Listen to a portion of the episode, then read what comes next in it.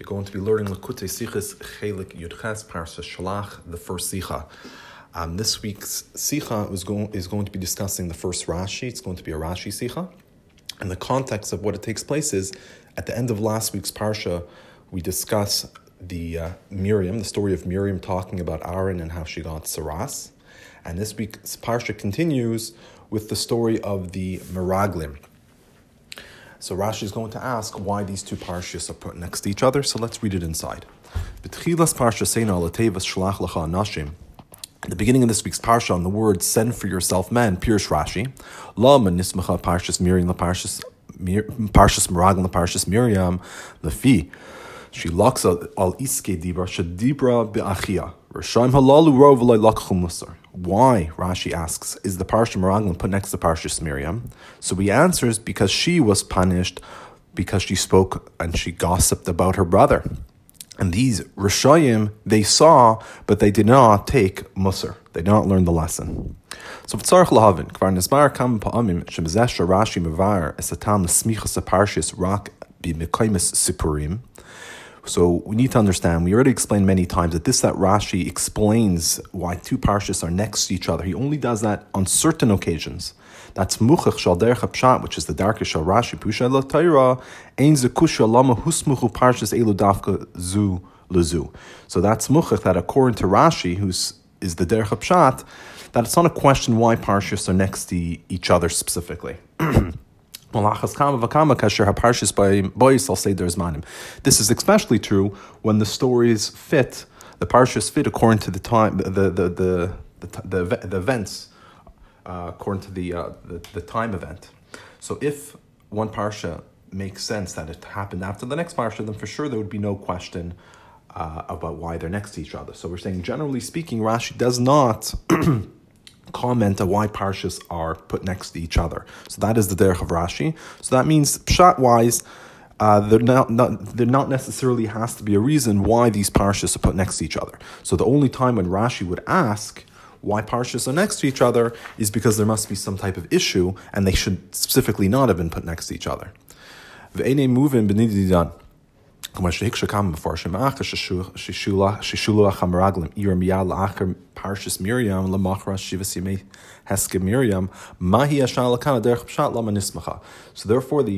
ask over here, since the Parsha of the Meraglim happened right after Parshas Miriam, because we know that Miriam, um, she was in quarantine until Chof Ches Sivan, and then the Meraglim were sent on Chof Tes Sivan. And we know that they were sent on Chof Tes Sivan because forty days later, they came back and gave the report on Chasav, and then that, that night, the Yidden cries, and that made the, um, you know, Tisha B'Av began because of the initial crying of the Meraglim, and, and they got the gzera that they're not going to go into Eretz Yisrael. So we know that they left on the, ne- the next day on Chof Tes Sivan. So the the Farshim are asking, since they both happened right one right after the other, of course they're going to be put next to each other. So what's the Shaila? And Beis Gam Sarach Lahav Kam Diyukim Lashon Rashi Mehem. We also need to understand many Diyukim in Rashi's expressions. First one, Aleph. Lafishi Loksal Iske Diba Diba Hayloleimar Al Lashon Hara Lashon Rashi Atzmai B'Parshas Shmos Shaloksa Miriam Al Lashon Hara. He says, why does he use this expression of Iske Diba, which means being involved with speech? He should have said that. Um, She did. She spoke Lashon Hara about her brother. As Rashi himself uses that expression in Parshas Nesiyam, it says Miriam got punished because of Lashon Hara. Why use this expression, iske dibar, which is means gossiping or means being involved in speech? Say clear, clearly what she did wrong, that she spoke Lashon Hara, and the Meraglim didn't learn the lesson, and then they spoke Lashon Hara. B'yoser yuksha, lahala mekasav pirush Rashi's ateva dibar, kol hatzayis dibar. Later on, Rashi actually explains what the word diba means. He says, "Lashon chinuch dvarim, v'yeshna l'tov v'yeshna l'ra." It means to teach someone how to speak, meaning you're in a sense training the other individual what to say. You're you're you're you're trying to get them. You're training them to say certain things. So, and that could be, as Rashi says, it could be l'tov, it could be l'ra. So, diba not necessarily means you're training them to say bad things. It could be for good things too. In the case of the Meraglim, the Hatzaz Diba, of course, was to train them in the sense they were pushing them to say the wrong thing, that we don't want to go up to Eretz Yisrael. But the point is, Iske Diba itself not necessarily means good or bad. It could be either. So why does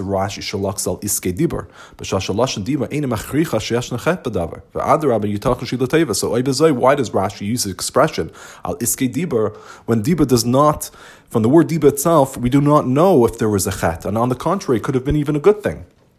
And base, Madu Haisif Rashi Shadibur Bachia, Halay Hanegel Kanu Shaloksal Iske Dibur, Lamai Nafki Mina Kalkach Bimi Dibra.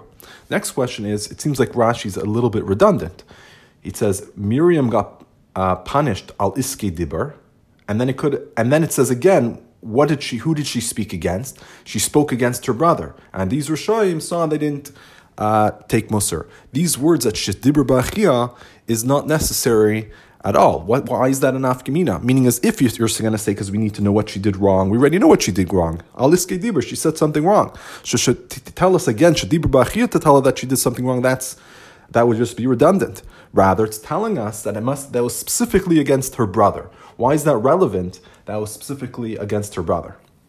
And Gimel Madua Heich Rashi B'Lashonim B'Shem Halalu Ra'u Chulu. Third question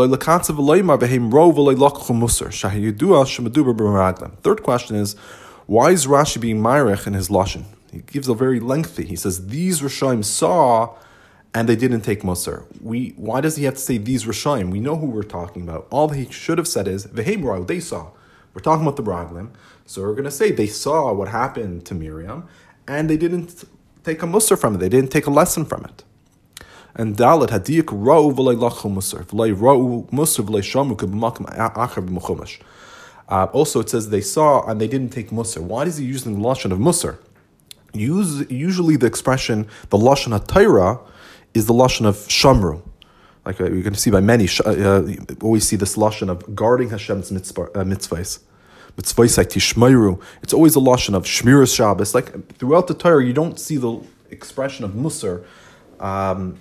Especially in uh, ter- uh, in the five books of Moshe Rabbeinu, you see the word Musar later times in Tanakh. So why, especially, in, is Rashi over here using specifically the Lashon Shamru and not the usual expression, which is Shamru? And look at R six, just one other diak over here. He says, Re'ei l'kamanz, if chasen tas, bir diak Lashon Rashi, ra'u v'lei lachul Musar, v'lei ra'u v'chatu. The other point is, why does he say they saw and they didn't take a lesson? It should have been. Should have been. They saw what happened to Miriam B'chatu, and they still sinned. Why? Why is it important to say that they didn't take the lesson? Meaning, the stress is not that they didn't sin. The stress is that they didn't take a musar. That was, in a sense, the issue over here. Um, hey, Madua hetek b'dibur maschal gamas teves shlach l'cha nashim.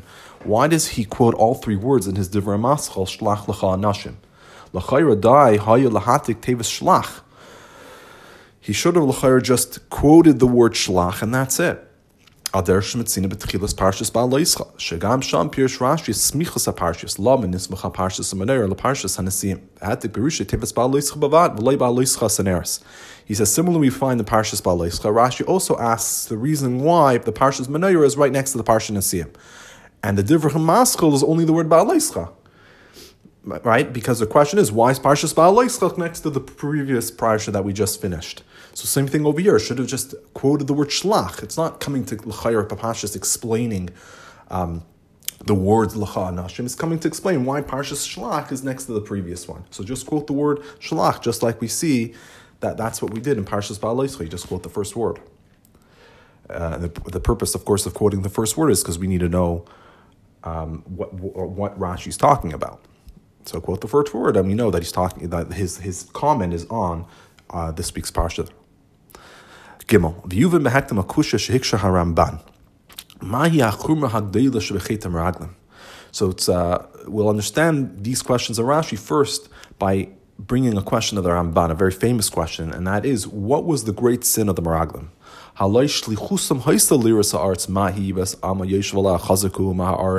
So ma pishta ma chatasim ezesh sipru asa amish rabbaneim.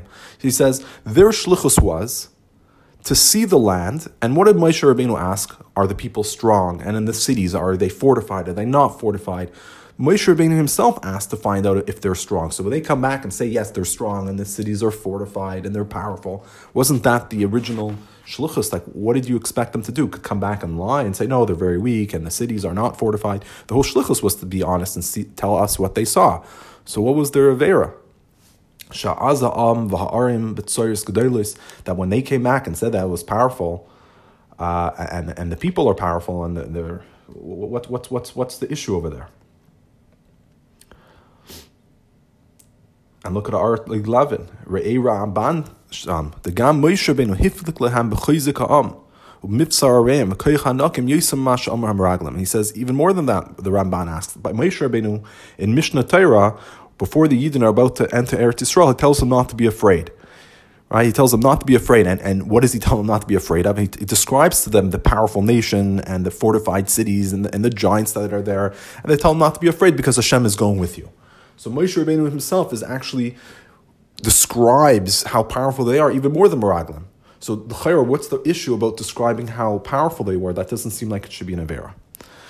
And the Ramban continues, and you should not say that their sin was that they said that this is a land which eats its inhabitants. Meaning is that this is something they wouldn't have known for sure.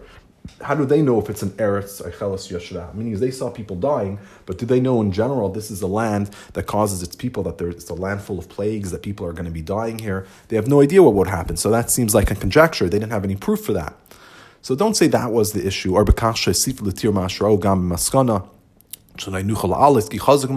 Or another type of uh, explanation, you could say, what was their sin? Because they gave a conclusion. They said, we cannot go up. They are too powerful for us. So the problem wasn't that they were describing how powerful the people were, but rather they were, in a sense, giving conclusions that we won't be able to win. Again, the Rambam says that is incorrect. That is was not their sin. He says, because we see from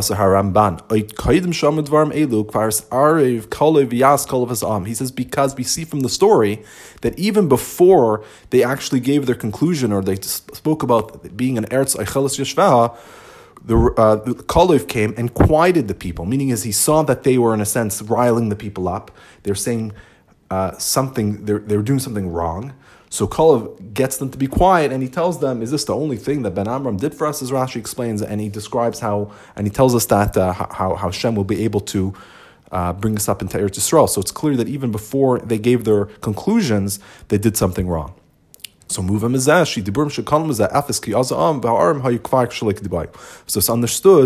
their words that preceded that these people are too strong for us and we cannot win, there, even before then there was something which was incorrect. And as as the Rebbe explains more in R eighteen, when, I'm not going to read it inside, but he says in Mishneh Torah where it repeats what the sin of the Meraglim were, and actually only mentions that they came and said how powerful the cities were and how they, they caused their brother's heart to melt by saying how powerful the cities were and that there were giants there. It actually doesn't even mention over there that they told them that they're not going to be able to go up and win the war. So when it's describing what they did, it doesn't even mention that. So it's very clear that that wasn't uh, the main sin or the only sin that they did. Even the initial talking about the fortifications of Eretz, of Eretz Yisrael at that time, that itself was uh, an aveir. So the question, of course, is why that was their shlichus. V'oid. Afilu devreim shalachri zeh maskanasim leinuchal alis. Nitim limsei lehem limitz chus v'leichait. He says, even their words afterwards, the maskana. He says, we will not be able to go up. You could find the limud zchus, meaning it's not necessarily a sin. You could explain that they did the right thing, meaning is you could say that they did the wrong thing, but you could have a limud zchus and say in a sense that they didn't do anything wrong, because if you are very careful and look at their words, you'll see what they re- really were saying. It says, the Meraglim never said, we will not go up. Again, you know, we're not going to go up a pile. We're going to go against the Subbis Shem. All they said was that we're unable to go up. Meaning, what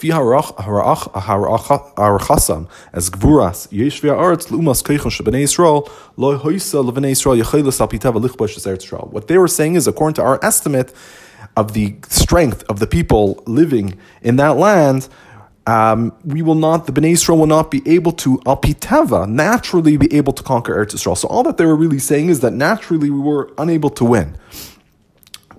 So that, again, that could be still, in a sense, part of the description of what's going on. They're saying they're very, very powerful, and the truth is we won't be able to win on our own. But that doesn't mean that we should uh, go against what Hashem says. They never said not to listen. They're just giving, in a sense, their their their their, their view. So then the Rebbe brings in the in the brackets that there is a uh, a Rashi, which is from a Gemara in Saita, that when it says in the pasuk that, that we're not able to go up, that they're more powerful from us, the Gemara tells us memenu uh, also means, has two translations. Memenu can mean from us, uh, could also mean memenu from him. And the Gemara tells us kaviyachol, they're talking about Hashem, that it's too it's too powerful even from Hashem, that they're stronger even than Hashem. So l'chayr, by saying that they're stronger than Hashem, that seems like a kvira. Uh, the way how the Gemara knows that the Mimenu is talking about Hashem, where does this limud come from? So the reasoning is because they are going to say, this is how the Meforshim explained the Gemara, is because they're going to be saying in a moment that we were like grasshoppers in their eyes. So the expression chazuku mimenu means that they're stronger than us. Chazuk means that they are strong, we are strong, but chazuku mimenu, they're even stronger than us. But they are going to be saying in the next few psukim how we were not strong, or we were literally like uh, grasshoppers relative to them, that we were not. So why would you say chazuk mimenu, which is implying that just stronger, we were nothing in their eyes, we were like literally nothing. So therefore, the Gemara says, altuk mimenu, it really is referring to Hashem, that they were talking about Hashem, that even Hashem is un- unable to, in a sense, win them. He says, but still, he says, Eina kavana al derech hapshat l'kfir b'akadosh baruch hu. He says, it's not the kavana al derech hapshat, that they were being kaifer in Hashem and saying Hashem does not have the capabilities to win this war. Allah hidia sha'umas chazakim b'nei Yisrael b'mida kazu she'yafshar la'alis aladas keitza nitan l'natzcham al filei de nitzim. Rather, they're trying to tell them that the people are so strong, and much stronger than the Yidden, that even, I, they can't even imagine how we can win them even through the use of miracles. That's what they were saying. Um, he, the Rebbe says this is al derech hapshat. Um, Pashas, the reason why it's al derech hapshat is, I could just give maybe two interpretations why. First of all, we just finished mentioning, if they really felt that they Hashem couldn't win, then Why? Why they? Why they're just saying like nuchalalis? They should have taka came to the conclusion we, sh- we shouldn't go up. We can't go up. Hashem really can't win. Rather, they weren't saying that Hashem can't win. They're just saying that in our imagination, meaning is that how we are with even with Hashem's miracles, we can't imagine how we can beat them. But again, they're still not in a sense questioning Hashem's great power. And second of all, maybe the second reasoning is that it's hard to say that they really thought that Hashem couldn't win after they saw all the great miracles that Hashem just did, Kriyas Yam Suf and everything else. So maybe they can imagine how they could win, but to say that Hashem Taka didn't have the capabilities, al derech hapshat, that would be hard uh, to say. Rather, they couldn't understand how they do it, especially as we know, they're Meraglim, they're spies. The whole purpose of spies is, in a sense, to figure out how naturally we're able to win this country. So when they're coming back and saying we cannot figure it out naturally, and even with supernatural um, assistance we can't figure it out, that was in a sense their job. But they weren't saying not to go up, and we can't, and if we do, Hashem for sure wouldn't win. And we can also actually see this was their taina from what Kalev replied to them, as we're going to see in a moment. Therefore,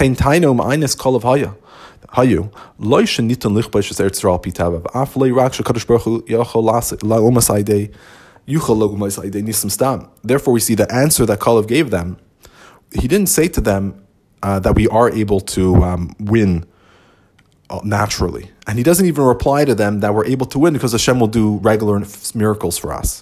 Ella, what does he says? Allah nala afilu b'shamayim v'oymer asu solmais alu sham natzlich b'chol dvar. He says we will go up, meaning we will go up even to the heavens, because if you would tell us to make ladders and climb up to the heavens, we will be successful. Hainu sheyesh lamale achid var Hashem lulei chashbon, meaning is we're supposed to follow after the words of Hashem without any cheshbon, without any uh, calculations. Afilu kasher haliyah le'eretz Yisrael b'dugmas davar shelo hayom ma'olam. Even if the going up to Eretz Yisrael will be similar to something that has never occurred, afilu lebenest ala nala b'shemaim, even through a miracle, no one has ever climbed up to the heaven with ladders. So it's something you can't even imagine that being done. But nonetheless, as Hashem says, to make these ladders and climb up all the way to the heavens, we would be able to do it. It's the same thing Eretz Yisrael. Even though we can't even imagine how we could win, if Hashem says we can do it, we can do it.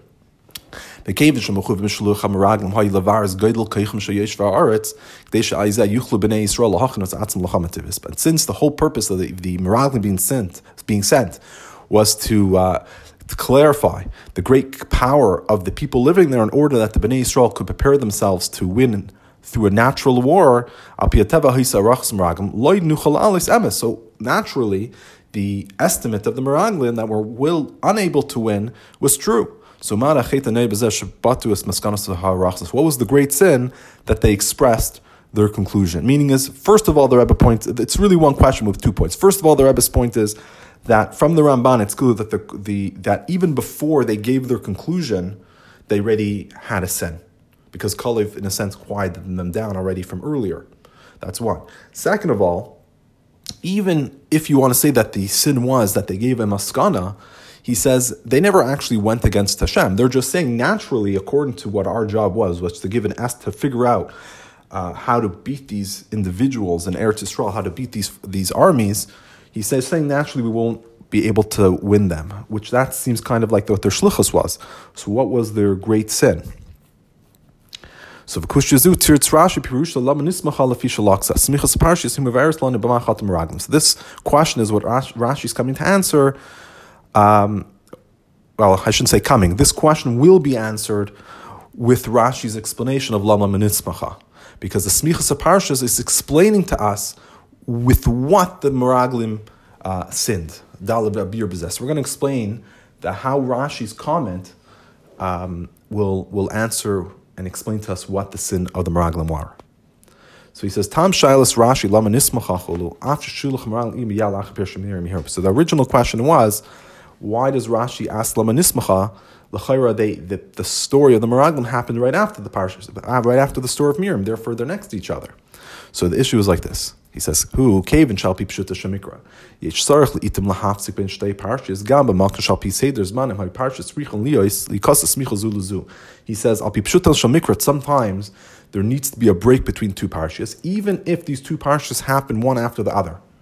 Sometimes al pipshuta shemikra, you do do make a separation. Similar to what Rashi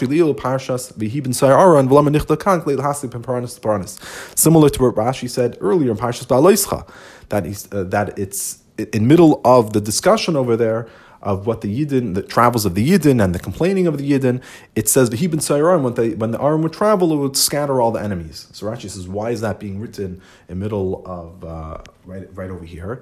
So he says because he wants to separate between Um, Puranis, the, the punishments that happen to the Yidden, so we put something in the beginning, and we don't have punishment after punishment uh, right after each other, so we put in a sense a parsha that's not in the proper spot in order to make that hafsek.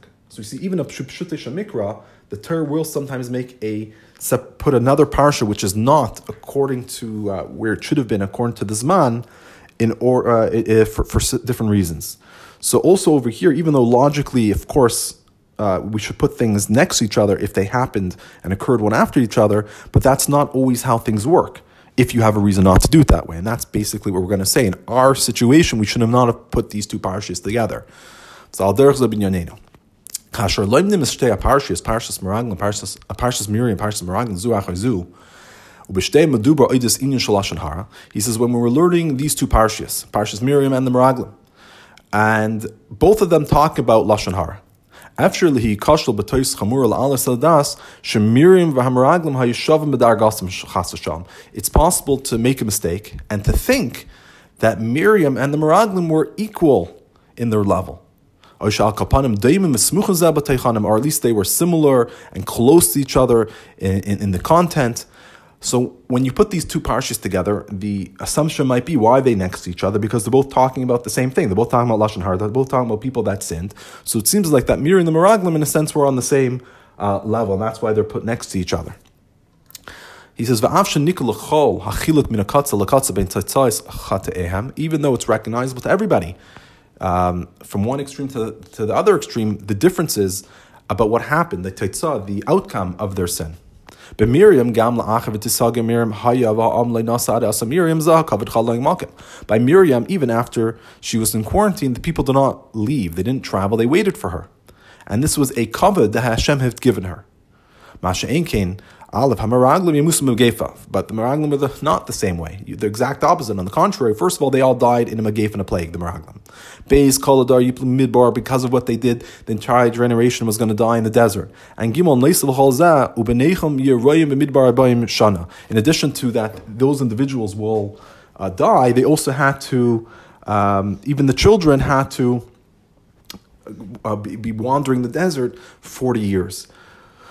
So we're saying is, what was bothering Rashi is why these two parshas next to each other. L'chayra, people can think that Miriam was on the same level as the Meraglim. So the, so the Rebbe says, really, how can you think such a thing? You can see from the story itself that they were so different.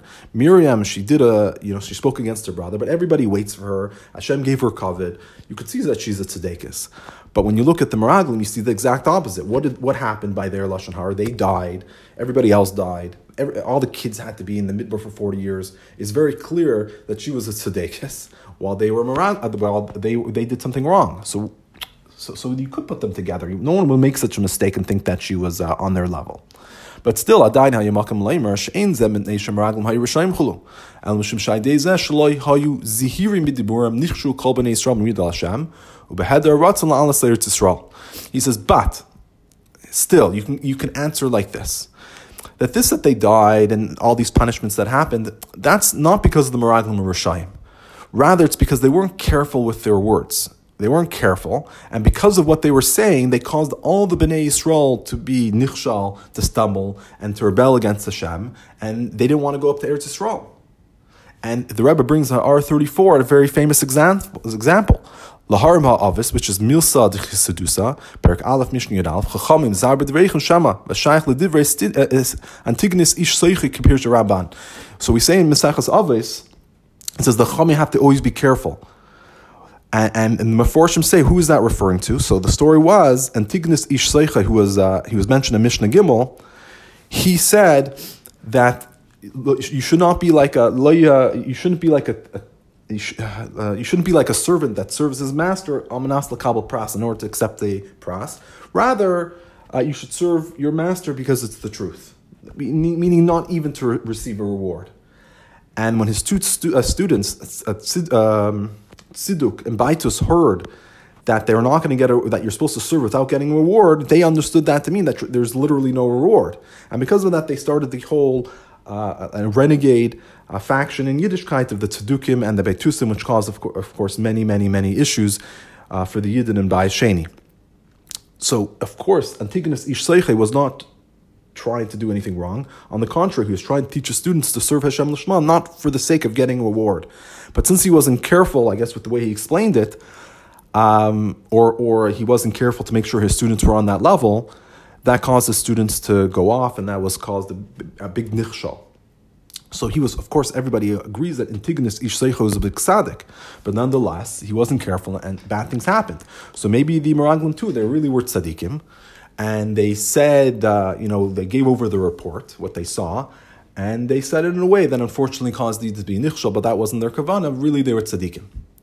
So mash, so so mash, so why did they get punished? You're going to say, why did they die? It's because b'poel. What happened? It's because they weren't careful. They caused such a great catastrophe. So they're tzaddikim, and they should have been careful, and they caused such a great, uh, you know, horrible thing to happen. So they're going to be punished for for such a thing, just like. Uh, I don't know if this is a good comparison, but we know Nadav and Avihu was punished, uh, you know, for bringing the Eish Zara, even though they were also tzaddikim. Tzaddikim also could be punished if they do something wrong. So over here, Chol Shkein, they caused such a nichshal for all the Bnei Yisrael, they were punished for not being careful. I, what about Miriam? She spoke Lashon Hara, it was an individual thing, it was about her and her brother. Didn't cause a national catastrophe, therefore she was not punished. Had to, uh, she was punished, I'm sorry, she got Tzaraas, but she didn't die, and she's not... Uh, the consequences weren't as bad. This also answers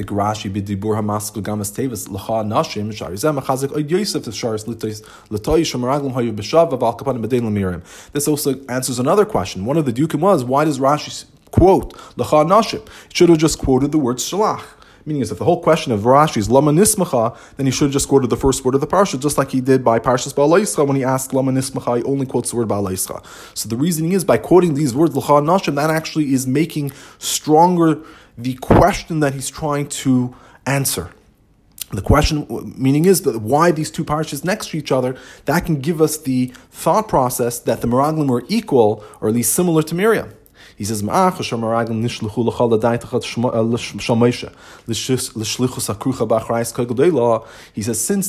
were sent l'cha, and as Rashi explains, what do you mean you should send for yourself? Meaning is, Moshe should pick them, according to your das, meaning is it's your decision to send them, and if you do to send them, you're the one that picks them. So l'chayra, um,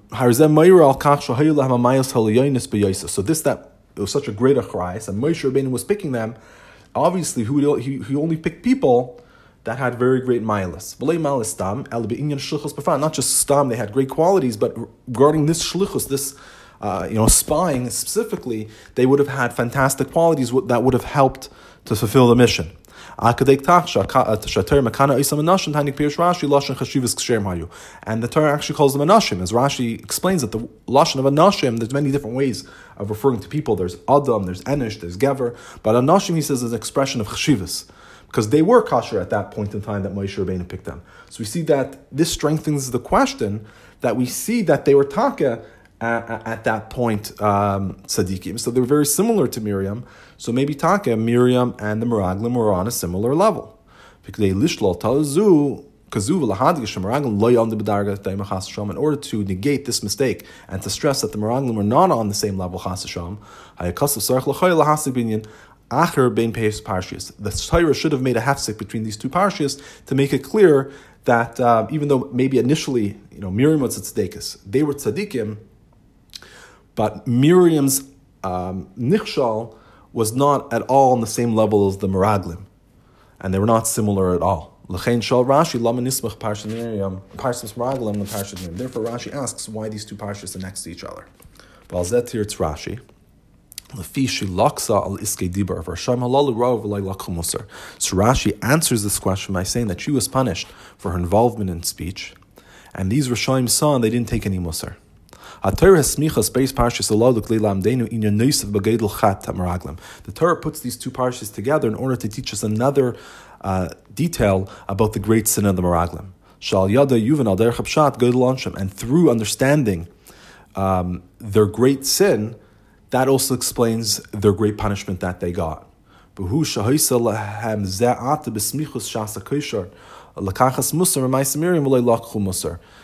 Um, and that was that it just happens. It was besmichus to this.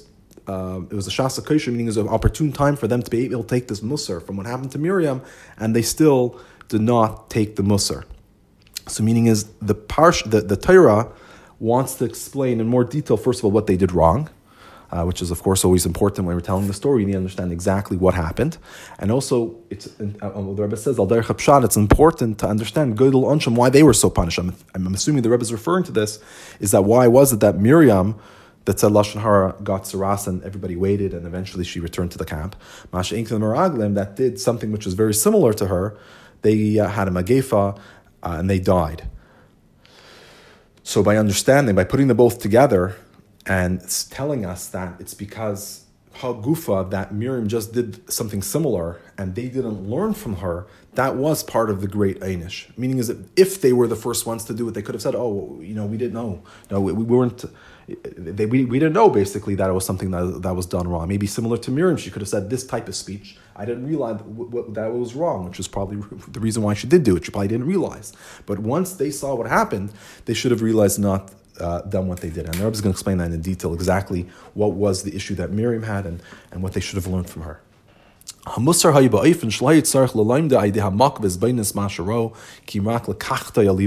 The Musar that was not in a way that they needed to, to learn it and to think and, and, and, and meditate about it, uh, about what they saw. Rather, it was just lakach, lakchu musar. So we're going to explain now why, why the expression lakchu, they didn't take musar. Because lakchu means it was something which is in a sense like readily available. All they needed to do was p- pick it up and take it to themselves. He says from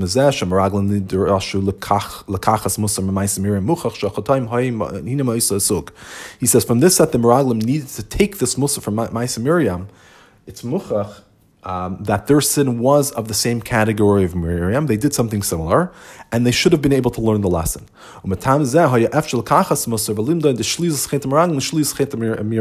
And from this reason, they should have been able to take the lesson and to learn uh, and, and not to do the avera that they eventually did from, from the chet of Miriam.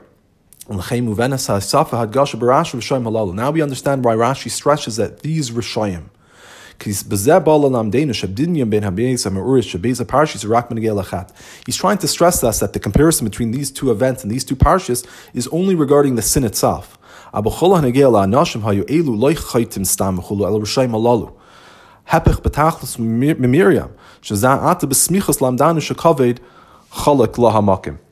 But regarding the people themselves, um, they were not similar. They weren't just regular chaitim. They were wicked. They were exact opposite of Miriam, which we just learned in a moment, kavod chalak la'amakom, that Hashem gave us, uh, uh, gave her kavod. Um, so that's what Rashi's trying to stress, that the question, the, the original issue that was bothering Rashi is, why are you putting them next to each other? L'chaira, we're going to think that they were similar. So Rashi tells us, no, it's not putting them next to each other because they're similar, but on the contrary, it's trying to tell you um, that what why they were Rishayim. The Rishayim were, they these individuals were Rishayim because they didn't Uh, take their lesson from Miriam. That's why they got a punishment. Masha Enki Miriam, uh, Hashem still gave her kavod even after what she did. Zayin. Um, the B'maisa Miriam Atzma L'chayr Eini Muvin. But even in the story of Miriam itself, it's not understood. B'ma Chata, what was her sin? What did she do wrong? Masha Dibra B'maisha Eidasa Isha Kusha Shalaka Fa'ata Gersha. This that she said. She was talking about the Isha Kushas, Moshe Rabbeinu's wife, that he took a woman and now he divorced her. And the reasoning why he divorced her was because Hashem would speak to him and he didn't want to ever be Tameh. So they said, oh, we're also Nevi'im. Or Miriam said, I'm also Nevi'im, I'm also a prophetess. And I haven't separated from my husband, even though Hashem uh, speaks to me. So why why does Moshe Rabbeinu separate from his wife? Why is he causing her this pain? So, Hare Haya Emes, this actually was true. That was something that happened. That was actually the truth. Moshe did divorce her and did cause her pain. So wasn't that, first of all, I was going to point out a few details of why this wasn't, uh, you know, wasn't Lashon Hara, but still was something wrong. So first of all, the Rebbe is pointing out it wasn't Lashon Hara in the sense. Usually Lashon Hara, you're trying to, you're trying to, you, either one level is that you're making something up, like Moitzi Shamra, you're making something out about the person. So, so first of all, nothing was made up. Whatever she said was true. Uh, another point, I, I think, is he doesn't say it so clearly, was L'chayra also wasn't something which was... Um, necessarily private. I mean, Moshe Rabbeinu uh, was a public figure, so probably everybody already knew that he was divorced. Um, so it wasn't something that was like a secret or private. Everybody already knew about this uh, detail. Another important point was Miriam did not want to speak bad about Moshe. As Rashi says clearly, she did not have a kavanah to speak uh, derogatorily about him. Another important part of Lashon Hara is that even if you're saying something or repeating something which is publicly known, but if your kavanah is to say this event in order to be despairing about another individual, that would still be also. You can't say, oh, everybody already knows, I'm allowed to say whatever I want. No, if your whole reason why you're repeating it is because you want to discuss this individual and make him look bad and make it a topic of conversation, even though everybody already knows, but you're stressing and you're, you're, you're, you're, you're, you're Uh, Kavanas Lagnus, that would also be considered Lashon Hara. So the Torah tells us clear, uh, tells us clearly, this is Rashi, that was not her Kavanah to speak about the Gnus of Moshe. Uh, probably her Kavanah was, that was her brother, and she was uh, stressed out about what was happening. So she was dis- discussing with Aaron what Moshe Rabbeinu did and trying to figure out why, why he did that. Like, why is he divorcing her? He doesn't need to divorce her. Um, but ein zayis elash l'hayaricha es ma'alasav shal b'chol hadar shehin yiseres ha'mala shemesh devar devar havaya dibar Hashem v'sav shemesh l'hayitzarich lifresh v'nei isha. What was her mistake? Her mistake only was that she didn't understand really the qualities of Moshe. That um, and she thought that Moshe Rabbeinu did not need to separate from a woman. Meaning is she thought Moshe Rabbeinu was like her and Aaron, that they were still married even though they were prophets. So also Moshe Rabbeinu, also Moshe, why did he? So her mistake was, or really her, what she didn't understand and what she was discussing was, why is he separating from his wife? He doesn't need to do that. That's what she was saying. Like, he shouldn't be separating. That was her miscalculation. And it's because that she didn't understand Moshe Rabbeinu's quality to its ultimate level. That's why she got punished. Was her punishment was because it was considered a gnus for Moshe. Meaning is that she thought he was on one level, but he was really much greater than that. That was the punishment that she did, that she didn't understand his quality. Because again, she didn't actually do anything wrong. She was saying the truth. She didn't what, didn't have any kavanah for gnus. It was public knowledge. So what did she do wrong talking about it?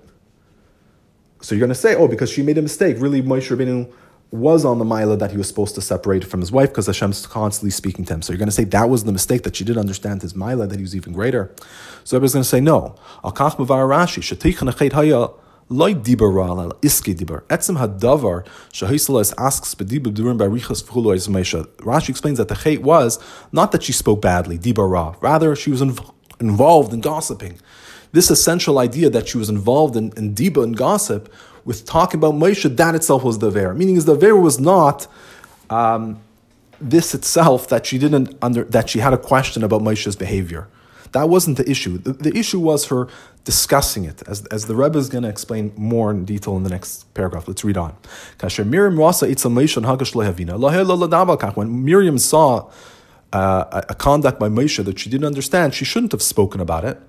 Being involved in it, this askus not doesn't just mean regular talk. She was misasik. She was very involved. Even though she spoke only the truth and she didn't have any kavana to make him look bad or derogatory, but his askus b'diber oidus Moshe enim avil l'diba taiva. He says being involved about speaking with Moshe Rabbeinu is not going to bring to speaking good. Dibur b'hafchayt, and on the contrary, when you talk about someone, it could have caused to be eventually talk about something which is the opposite. Meaning is this is actually halacha also in Shulchan Aruch that you're not supposed to speak about people. It says even to speak good about someone, because when you start speaking good about somebody, uh, unfortunately that could cause people to start speaking, either you yourself, or all of a sudden start speaking bad about him, or the people listening will hear the good things that you're saying and they're going to say, "Oh, really? He's such a good guy." But you know he, but he's also done bad things, A, B, and C. So you're not supposed to, in general, speak about some uh, other people. So this is really, it was in a sense Miriam's mistake. She didn't say Lashon Hara itself, but she spoke about Moshe Rabbeinu, which brings to Lashon Hara. So it's in a sense like a hachsha avera. It's something that brings to something which is bad, and that's maybe also with what we're saying diba. The Rashi calls it diba, as we said earlier. It's training to speak. Like you're training yourself to speak about other people, and eventually what happens from that is something bad will be said. So B'Poel, she didn't say anything bad about Moshe Rabbeinu. Yes, she didn't understand his quality, but that wasn't exactly the, the sin. The sin was that this itself that she was speaking, that was the issue. Maybe, just to add, maybe, maybe also what the Rebbe is trying to say is, the essential idea that she didn't understand what Moshe Rabbeinu Maila was, that wasn't an Avera. The problem is, she starts speaking about Moshe, and then she gives her opinion what Moshe's Maila was, and that taka was a mistake. So if she should, would have thought that, okay, that's nothing wrong. You don't understand Moshe Rabbeinu's Hanaga, fine. But you started speaking about Moshe, again, nothing bad, but then you said a comment, why is he doing this? He should have, you know, done the same thing as us, but then that actually was incorrect because he did do the right thing. So all of a sudden, that actually would be considered that she spoke a dibra against him, something which wasn't uh, which wasn't proper. But again, it wasn't that that's what her thought process is. Well, the problem was that she was speaking about him, and that could lead uh, to speaking about something which was bad, um, even if that wasn't her kavanah. Was that considered something bad, saying that he wasn't uh, that he, he was on the same level of Nevi'us as they were? I guess that's uh, debatable. But that's either way not the point. The point is the essential speaking about the other person, which could lead to something bad. So if that was actually considered something bad, or even if it wasn't, either way she did something wrong. It just, I guess the question is, how far did it go? Did it just go to first step when she was being involved? Or did it even start going to the second step that something b'gnusay was said, even without uh, her kavanah? Because I guess if Moshe Rabbeinu was on her level, then it wouldn't have been an issue. Then Taka, it is a good question. Aye, so what should she have done? If she just wanted to understand why Moshe was conducting himself this way, then she should have just asked him privately. She should have asked him a question, and should have done it privately. So what was she doing? She was really just gossiping. So it was her brother, and she cares about him, and she just really wanted to understand what was going on. Um, so then you should go speak to him directly. So even if you're, if it's out of care and love, and you're not trying to speak badly about the other person, but just this involvement of speaking with others, that eventually could lead to something bad. And the proper conduct is really to go to that individual directly and speak to them. So similar to this was the sin of the Meraglim. They never spoke falsely about Eretz Yisrael. Right? So point A is the same. They didn't say anything false. But the problem was they were involved in talking. The problem was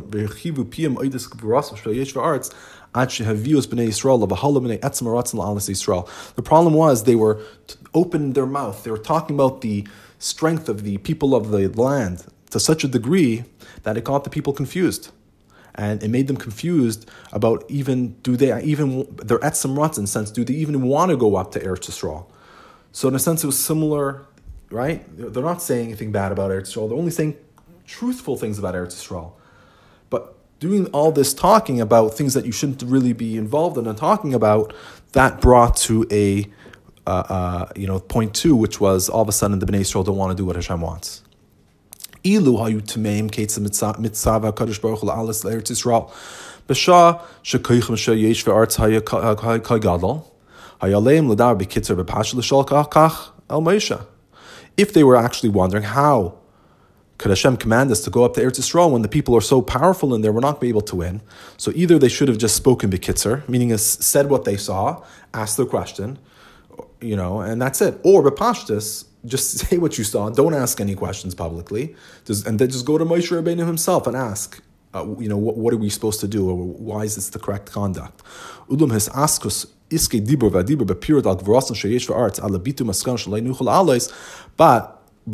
in talking and talking and talking about it and talking to the Bnei Yisrael and mentioning all your worries and all your doubts and the strength of the Yesh Va'aretz until you actually even give him a skan, like, I don't think we're able to do this thing. I'm not saying not to. I just don't think we're going to be able to. Uh, that was definitely not their mission, to go tell the Bnei Yisrael uh, with all these details and, and, and make them worried about what's going to happen. So he says, the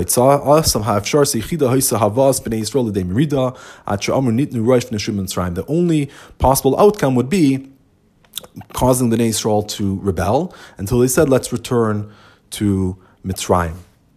Okay, so this is the first uh, similarity at the same time, the same difference between Miriam and the Meraglim. The first difference is, uh, first similarity, I'm sorry, is that not, neither of them actually said Lashon Hara, but they were speaking gossip. They were talking too much about something which could cause something bad. So Miriam, lav dafka, caused anything bad, but by the Meraglim, it did. And more than that, by Miriam, um, or I should say by the Meraglim, as the Rebbe says, he says the only possible outcome would be for the Bnei Yisrael to rebel. So by Miriam, I don't know what the outcome would have been by her discussing with Aaron Moshe Rabbeinu's marital issues. Maybe the outcome could have been that he could have, they could have helped Moshe Rabbeinu get remarried or whatever the you know whatever they thought they can do. But by the Meraglim, the only possible outcome was, was something which was bad. So they should have even, I think that, that's why the Rishonim, it was much greater their sin. The, the indivi- meaning is the sin itself was similar. But the kavanah behind the sin by the Meraglim were much worse. Miriam's kavanah was not l'gnusan, uh, of, of l'gnus of Moshe. On the contrary, po- probably she was trying, she was either just wanted to discuss it because it bothered her, or maybe she was even trying to help Moshe. It could have been many outcomes. But by the Meraglim, the only outcome would be about discussing Eretz Yisrael and talking about how powerful they are and how worried we are, we're not going to be able to do it. The only outcome would be, it's not going to encourage the people to go fight. Like, oh, wow, they're so powerful and so strong and we're so weak, we for sure should listen. The only possible outcome would be that they would question Hashem, and uh, until the worst outcome would be this, not only just question, but actually rebel against Hashem, as as, as that's what's happened. So that was the first similarity, but at the same time, why they were shying much worse than Miriam. A, that they didn't take the lesson from Miriam, and B, of course, that the kavanah and the outcome was much worse. And Ches. How is it possible that Miriam was involved with speaking about Moshe? He says, so why, how could Miriam be talking about Moshe? How could she be gossiping about him? He says, we'll understand this from her taina. What was her claim? She says, was it only Moshe that Hashem spoke to? Didn't he also speak to us? He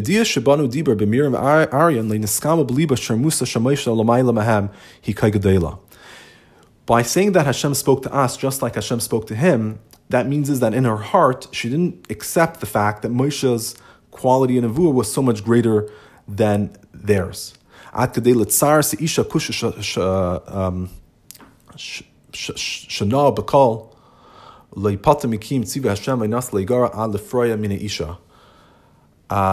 of Shana Bakal. Okay, anyways, I'm not sure if that's the right word. Or anyway, so it caused such a pain for the woman, the Isha Kushas, that was more beautiful than all, uh, and to be pater her from the command of Einasa la Yigara, that uh, there's you're not allowed to stop having relations with your wife. So he initially, it was actually two stages. Stage one was that he initially just separated from his wife but didn't get divorced, but eventually even actually separated and, and divorced his wife. Um, so her issue was her thought process. So the second problem that she had is that she's thinking Moshe Rabbeinu is in a sense the same level as her, and therefore she has a question. Right? So the first, again, issue was not that she had a question, but it was that she was talking about someone else.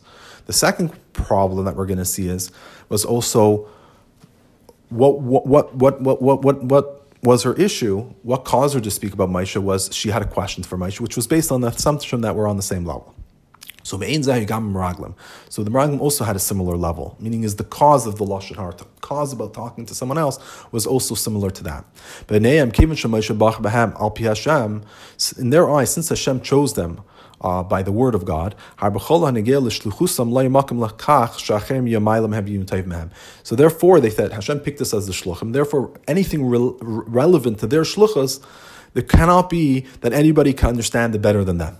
And since by them they are the shluchim of God, and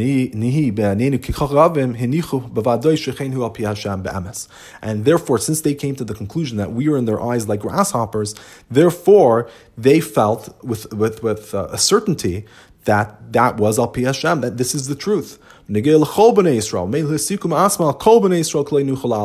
Therefore, they said, not just we were in their eyes like grasshoppers, but they said, if we're in their eyes like grasshoppers, this is our conclusion, therefore this needs must be true by all the Bnei Yisrael. This is what God wants us to tell all the Jewish people. This is the real maskana. Therefore, they made a conclusion not just about themselves, but they made a conclusion for all the Jewish people that nobody can go out. Since uh, their going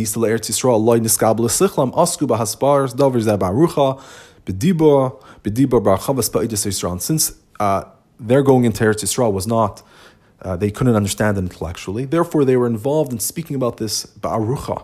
This was something that bothered them. Uh, and they're talking about it with much great length. Meaning is they're going about to go up to Eretz Yisrael. Um, they get this conclusion that they feel feel is God sent. So they feel that they have to, in a sense, uh, explain it to everybody and tell everybody and get everybody else to feel the same way as they do. So, al pi zeh, yuvan gam mashu hisav Rashi shemiriam dibra ba'achias. So now we can understand why Rashi adds the words, not just that she was oisek b'dibra, but more than that, she spoke against her brother. Why was that relevant? That was one of the questions. He says, davar zeh mavar yisa kama meraglim lachol musa miriam be'inyan harachas azulas k'misha imen l'maylam. Um, Because by adding that detail, this explains another facet of how the Meraglim made a mistake. Like they didn't take Musa from Miriam regarding evaluating those individuals who are greater than them. By the Chet of Miriam, there was another detail that she spoke against her brother. Since a brother is, in a sense, half your flesh, meaning is your your blood related, your family, you're almost like one person. Chatzi B'sar means that they're half of my flesh, we're one. So he says, naturally,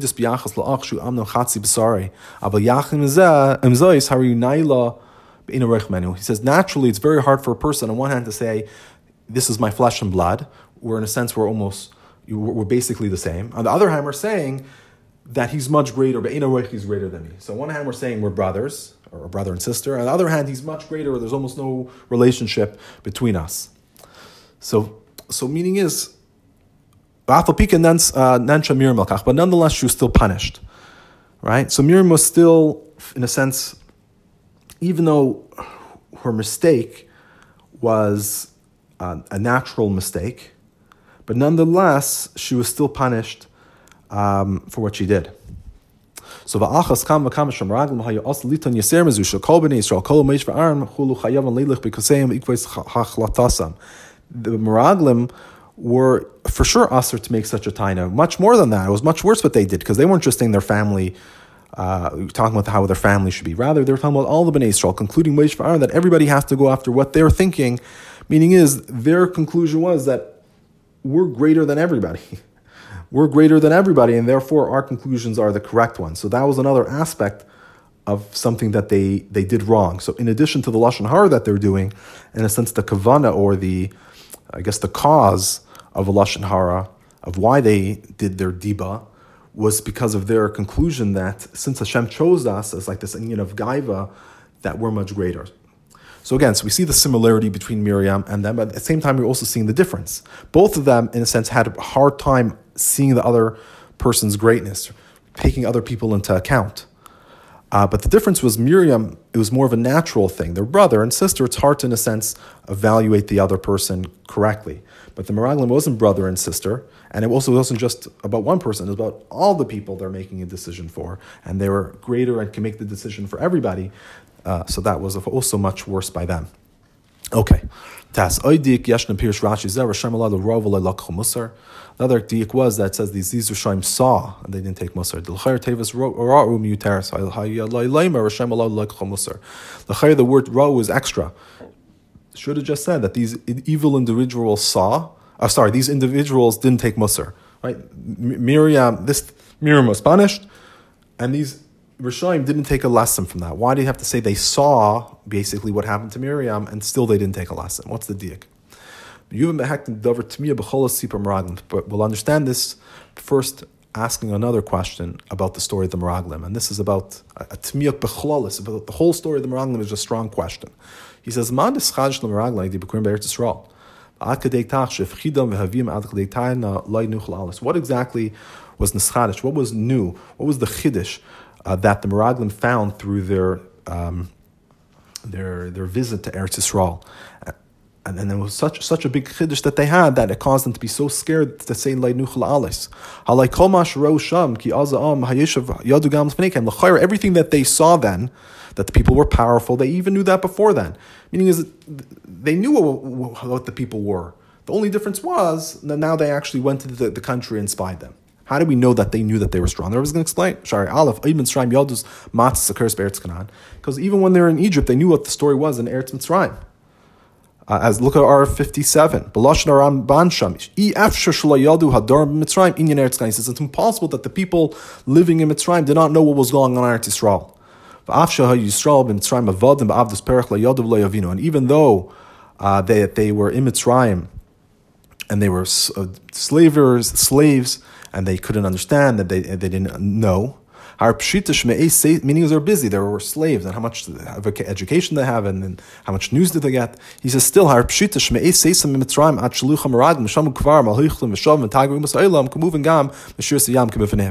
it's obvious from the time that they left Mitzrayim. First of all, Papashas, even when they're in Mitzrayim as slaves, they probably knew. But more than that, from the time that they left Mitzrayim until they sent them around, there were a few months, so they should have known already what was going on from Mitzrayim, just of the people going, and the, the, the merchants, the people going back and forth. Um, they would have found out what was going on in Eretz Canaan, so nothing should have been new. And Beis v'shir siyam amru kol bnei Yisrael namayigu kol yesh Canaan. In the shir, they said the Yidden said the that the inhabitants of Canaan have melted in fear. Har sheyadol kol yesh Canaan agos. They obviously knew about the people of Canaan, and they're saying they melted in fear, meaning is they also knew their strength, and now that they melted, because if they didn't think they were strong and they didn't know about the strength. What's the chiddush of Namaygu that they became melted after Kriyas Yam Suf? Meaning that they're always weak. Of course, they're always going to be scared because they can't defend themselves. Elamai, they were strong and now they're terrified, and that's what the Yidden are singing about. But nonetheless, the Yidden were still willing to go to Eretz Yisrael even though they knew the situation in Canaan. So Abir Bezeh. It says in Chazal, you cannot compare hearing something to seeing something. Meaning, the entire period that they knew about the strength of the people of Canaan, just because they heard about it, that they did not get affected from all the hardships, the future hardships, and therefore they were ready to go up there to Israel. But when they saw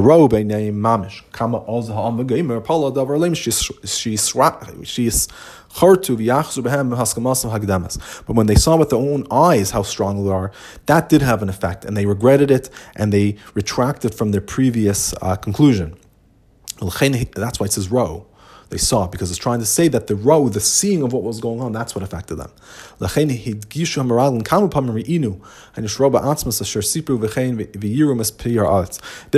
of the Meraglim, you see the word re'inu many times.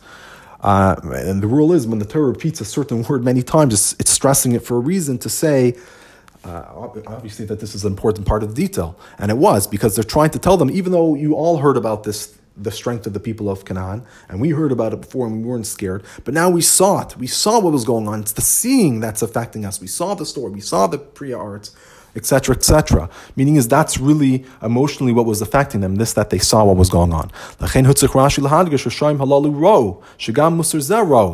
Rashi stresses that they also saw this Musar. They saw this lesson. They saw what happened to Miriam. So the seeing what happened for Miriam should have been enough in a sense to fight against the seeing of the land of Canaan and seeing the strength there that they um, should still not have said Lashon Hara. Their eyes saw what happened to Miriam. They knew that what she did was wrong. And therefore that that they saw what happened, that thing should have given them enough strength in order to stand strong against the test of them seeing what was going on in Eretz Canaan. He says, if the punishment of Miriam only came to them through a rumor, through shmiya, through hearing it, I shouldn't have said a rumor, they, even though they know for sure. Uh, they heard what went on. They heard true news. Nonetheless, they um, we, then we couldn't have made a taina. Why didn't you take the lesson to heart? Because the,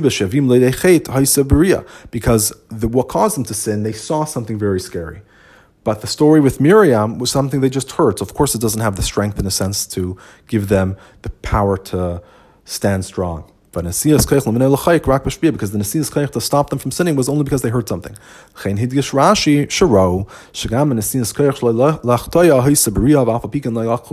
Rashi stresses they saw it, that even this Nesiyas Kayach not to sin was through Bria, and nonetheless they didn't take the Musar. Just before we go on to the next Sif, Sif Yud, where the Rebbe is going to talk about the Inyanim Uflaim and Halacha, I just want to maybe point out one last point, one last idea. We said that the second Musar that the Meraglim should have taken from Miriam was that just like Miriam, in a sense, evaluated her brother incorrectly, similarly, the Meraglim, they, or Miriam felt she was on the same level as as her brother. Um, the Meraglim thought that they were greater um, than all the other Bnei Yisrael. What's the main point of that Musar? You know, people are able to make mistakes about their calculation. I think that the main point of their Musar was, I think the Rebbe is trying to stress this, is that why didn't Miriam Taka go to her brother and discuss it with him? The reason why is because she felt she was probably on the same level as him, and therefore there was no reason to discuss it with him, um, because she already came to a conclusion. So similarly, the Meraglim, what was their issue? They came to a certain conclusion, but they felt they were greater than Moshe Rabbeinu and all the Bnei Yisrael, so they didn't need to discuss it with Moshe Rabbeinu or Aaron or the Bnei Yisrael. In a sense, since they felt that they were greater, they didn't need to discuss it with anybody, and, and, and they just said what they said.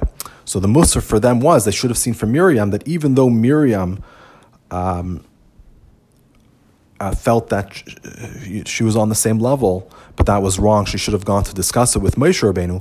So for sure, them that they're not, you know, the they're not they're not siblings with Moshe Rabbeinu. They shouldn't have uh, made that mistake. They they, they for sure Kolshkin shouldn't have made the mistake and think that they're even greater than Moshe Rabbeinu. Not just on the same level, same level, but they're even greater than Moshe Rabbeinu, and everybody and all the Bnei Yisrael should follow what they're saying. They didn't take the Musar from Miriam uh, that she made a mistake in that evaluation. And they did exactly the same thing and say, you know what, we don't need to discuss with Moshe, we'll just make the conclusion ourselves. I, I think that's the second Musar that the Rebbe is trying to say that the uh, Meraglim didn't see. Let's go to Sif Yud.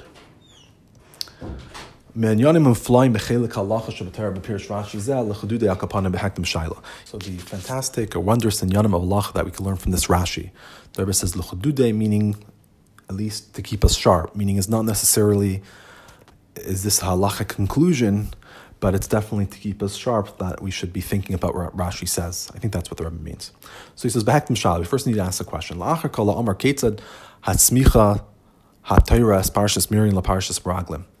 he says, after everything it's, is said and done, how talk is the Torah putting the Parsha of Miriam next to the Meraglim?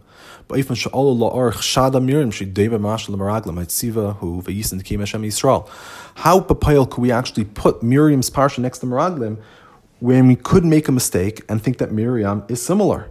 Don't. So we have a whole reason, and the reason why we did it is because we're trying to explain the chet of the Meraglim and why they were punished, and they should have taken Musar. But still, isn't there a command that you have to remain innocent? Meaning is you cannot do things that make you look guilty. So by putting them next to each other, a person could make a mistake to think that they're similar. So yes, there's a good reason why to put them together, but still on the other hand, you're, there, there's an issue which is happening over here. So by explaining what the problem of the Meraglim were, in a sense, you might make a mistake about Miriam, and that would be a problem of Yis and Nikim Hashem Yisrael. So look, the Rebbe is going to give it two, uh, an answer which has two parts, and Arsif is one part, and part two is the next part, and they're both really essential to each other. So it's not two answers; it's two parts of the same answer, as you will see. He says, "L'chayra efshel l'taras al pishitas Rashi purusha l'tayra." Uh, so l'chayr we can answer according to the sheet of Rashi and his explanation of the Torah. Just to give you a little introduction, there is a uh, famous machlokes about how was the Torah given. Was the Torah given, um, meaning at one time, meaning is after after the forty years that the Jewish people in the desert, Moshe wrote it all up, and uh, you know before he passed away, and then gave it to all the tribes, each one a sefer Torah. Or was Moshe Rabbeinu continuously writing the Torah as a certain event happened? Like let's say the Parsha of Miriam happened, she wrote, he wrote down Parshas Miriam. Then the Parshas Meraglim happened, he wrote it down right away. Uh, which, which one of these things happened? So Rashi al Piat Pshutei Shel Mikra, he learns like this. He learns like the man da Amar Shater Megillah Megillah Nitna. He learns that the Torah was given. Um, it was given each to kol parsha nichtapa fnei atzma la'alta, that every parsha was written on its own right away. Okay, well, so it wasn't given at the end. It was each parsha was written as it happened. The Lefiza Mistaber Leimer Shas Tchilas Parshas Shalach Kol Mashir BaIsayam, which was Chof Tes Sivan Asher Nishlam Ein Shlach Lacha Hashlicha VeShaychus Shemesh BeShlichazu. So it makes sense to say that the beginning of Parshas Shalach, everything that happened on that day, which was Chof Tes Sivan, um, and from it, Asher Boy Nishlam, it completed the inyan of Shlach Lacha, the Shlichus, and uh, that Moshe Rabbeinu did, all was also written down on Chof Tes.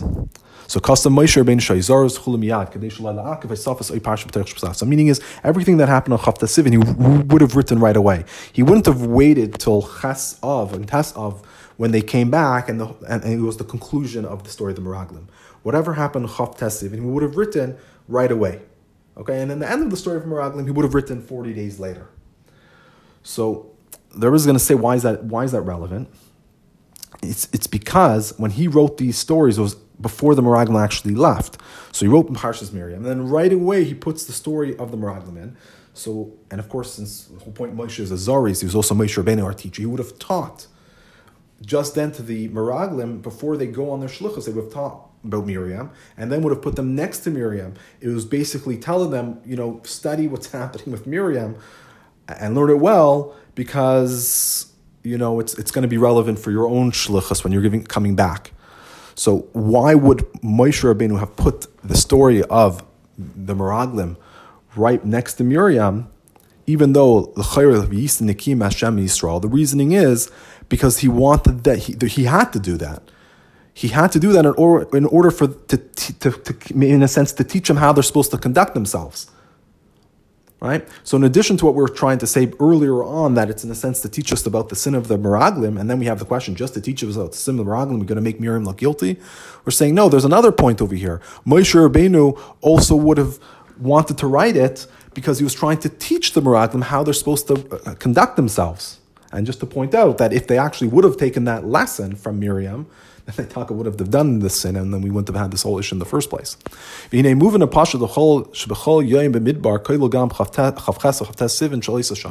that every day in the Midbar, including Chof Ches and Chof Tes Sivan of that year,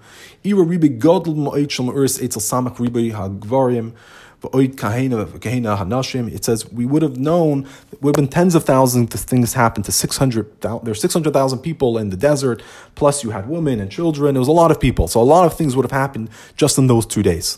Also, we know, uh, we know on Chof Ches Sivan that they traveled. Right? After Miriam finished her quarantine, they traveled and then they camped, so they would have taken apart the Mishkan and put the Mishkan back together. Many, many events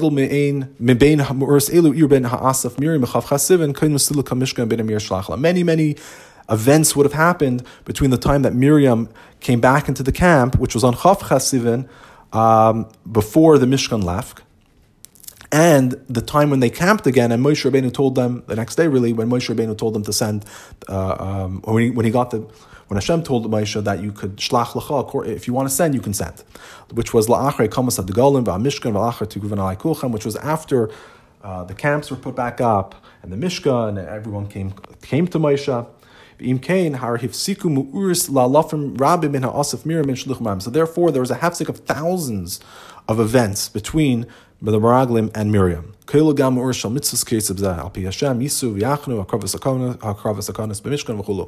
And that also includes many mitzvahs that would have happened. The, the traveling itself, because it was al pi Hashem, and the camping, which was al pi Hashem, bringing the karbanis, et cetera. Nimsa, shesmichus ben parshas Meraglim, parshas Miriam, haisir rak b'ksivas Moshe.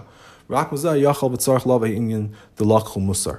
So it comes out that the putting these two parshas together, how would the Meraglim have learned it?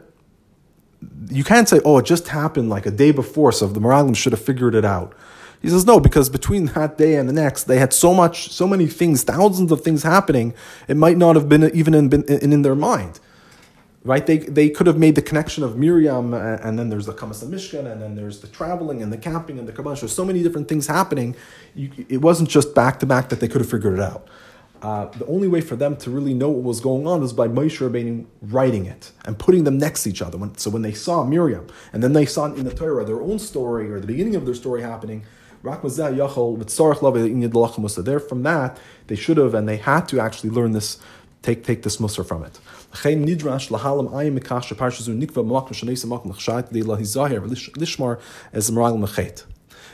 we, in a sense, need to show a blind eye from this, that the parsha of the Meraglim was put next to Miriam, even though that would make a chshad, right? As I was our question, putting them together, that could cause an issue that we think Miriam's doing something wrong. But Moshe Rabbeinu had to do that because he wanted to warn and and and, and keep the Meraglim from sinning. But avoladayin kasha hari kalalu einay mal adam chet b'shpil shiska chavercha. We have a rule that we don't tell a person to sin in order that his friend should be zeicha.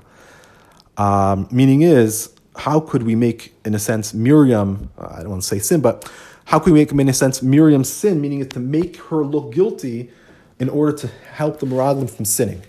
At least there's the, the chash that they might sin, and that's why Moshe Rabbeinu put them together. How could Moshe Rabbeinu do that? Put Miriam's story next to the Meraglim that potentially might make Miriam look bad, uh, and, and therefore she'd be over, or Moshe would be over, and Miriam has an obligation to be look innocent, and because of putting them together, that makes her look guilty. How could they do that in order to make the Meraglim look, uh, to teach the Meraglim the proper way? We have a rule that you can't sin, uh, which would have been, again, this uh, this the sin of not looking innocent, because you're supposed to look innocent in order to protect the Meraglim. So, Rashi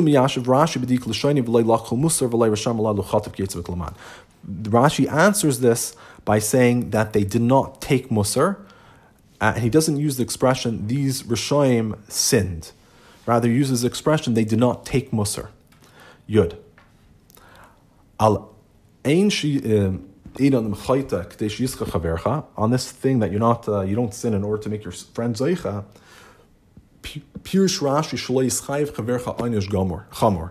Rashi explains that it means that you're not allowed to sin in order to make sure that your friend won't get a great punishment.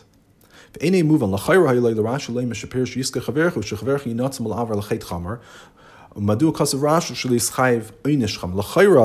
the pshat of this Maimer Chazal is that you're not allowed to do a small sin in order that your friend will be saved from a big sin. But Rashi doesn't write that, actually. Rashi says you're not allowed to sin, even a small sin, in order that your friend shouldn't get a punishment. Well, what's Rashi trying to say over here?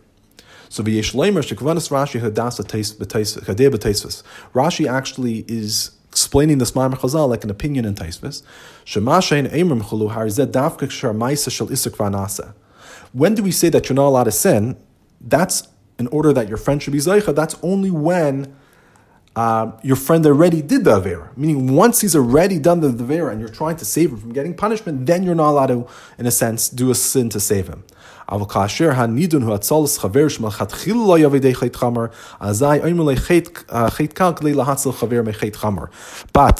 order, when the situation is to save your friend, that lachatchila he shouldn't come to do a chet chamer, then we tell him um, that you should do a small sin in order to save your friend from a, a, a chet chamer. Meaning is, in halacha, um, I didn't learn this sugya recently, but in halacha, you have, um, a, let's say for Shabbos, for example. So a person, a yid, let's say a yid puts a seed in the ground, right? So he just did a chet chamer, a very stringent sin. He just put a seed into the ground. But technically, if you came and pick, picked up that seed, um, then he won't be chayiv for planting on Shabbos, because planting only happens if, you know, eventually that thing actually takes root. So the shaila would be, are you allowed to pick up the seed in order that your friend won't be chayiv, a, a, like a, in a sense, a much stricter punishment? Um, or, or similar or similar cases like that. Like your, your another example. Um, so for, I think the only problem would be picking up the seed might just be a, that might be worse actually, because it might be necessary for you too. So let's give it another, another example. I mean, but probably what I was trying to say is that if the seed was just muksa, then you would just be over on the Isser muksa, while that would save your friend from doing a problem of uh, a zriya. So assuming that is correct, that's only a problem of muksa, which it might not be, might be much worse than that. But assuming that, then would you be allowed to take the seed in order that your friend won't be chayiv?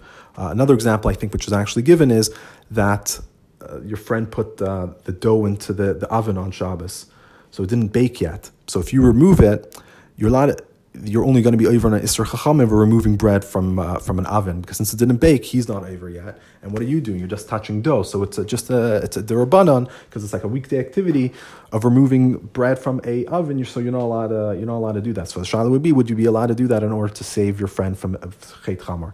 So we're saying, according to Rashi, um, when do we say when do we say Ein Omer that you're not allowed to do that?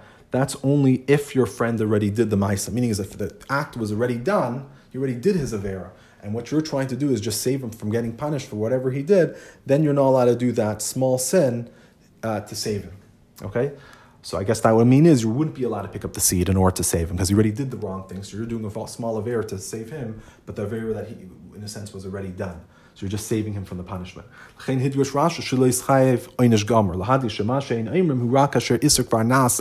Therefore, Rashi stresses that um, that he won't be chayiv a, a powerful punishment, a, a very strict punishment. To stress that it's it once the isser is already done, then you cannot do that, and and the whole purpose of you doing what you're doing is only in a sense to stop him from getting the punishment. So al pizem muvim adua hayakasav. Now we can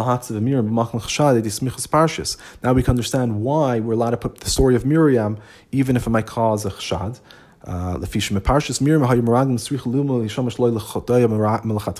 Because what are we talking about over here?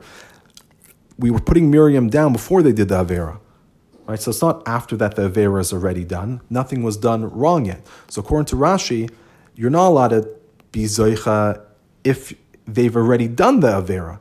But if the purpose is uh, to save them from doing the avera lechatchila, then you are allowed to, in a sense, do something, do an avera kal in order to save your friend from doing the avera, which is chamor. And this is what Rashi's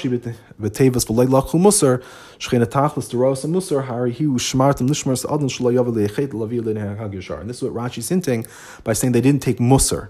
Because the tachlis of seeing the musar is that they should have ushmartin, to guard the person, not to do the chet. So if Rashi would have said, and they still sinned, that wouldn't have, in a sense, dealt with that issue. We're putting them together and they still sinned. So why are you putting them together if they're sinners? But Rashi is trying to tell us is they didn't sin yet. Their problem was they didn't take musar. The purpose of taking musar is to make themselves safe. So the reason why we put it together is because they didn't do anything wrong. And the purpose of putting them together is to teach the musar that they Mir Hashem won't do anything wrong. Uh, but they didn't take that musar, and unfortunately they did something wrong. But that takes care of this issue of how could they have been put together, because the whole purpose was, in a sense, to try to protect them from doing the wrong thing in the first place.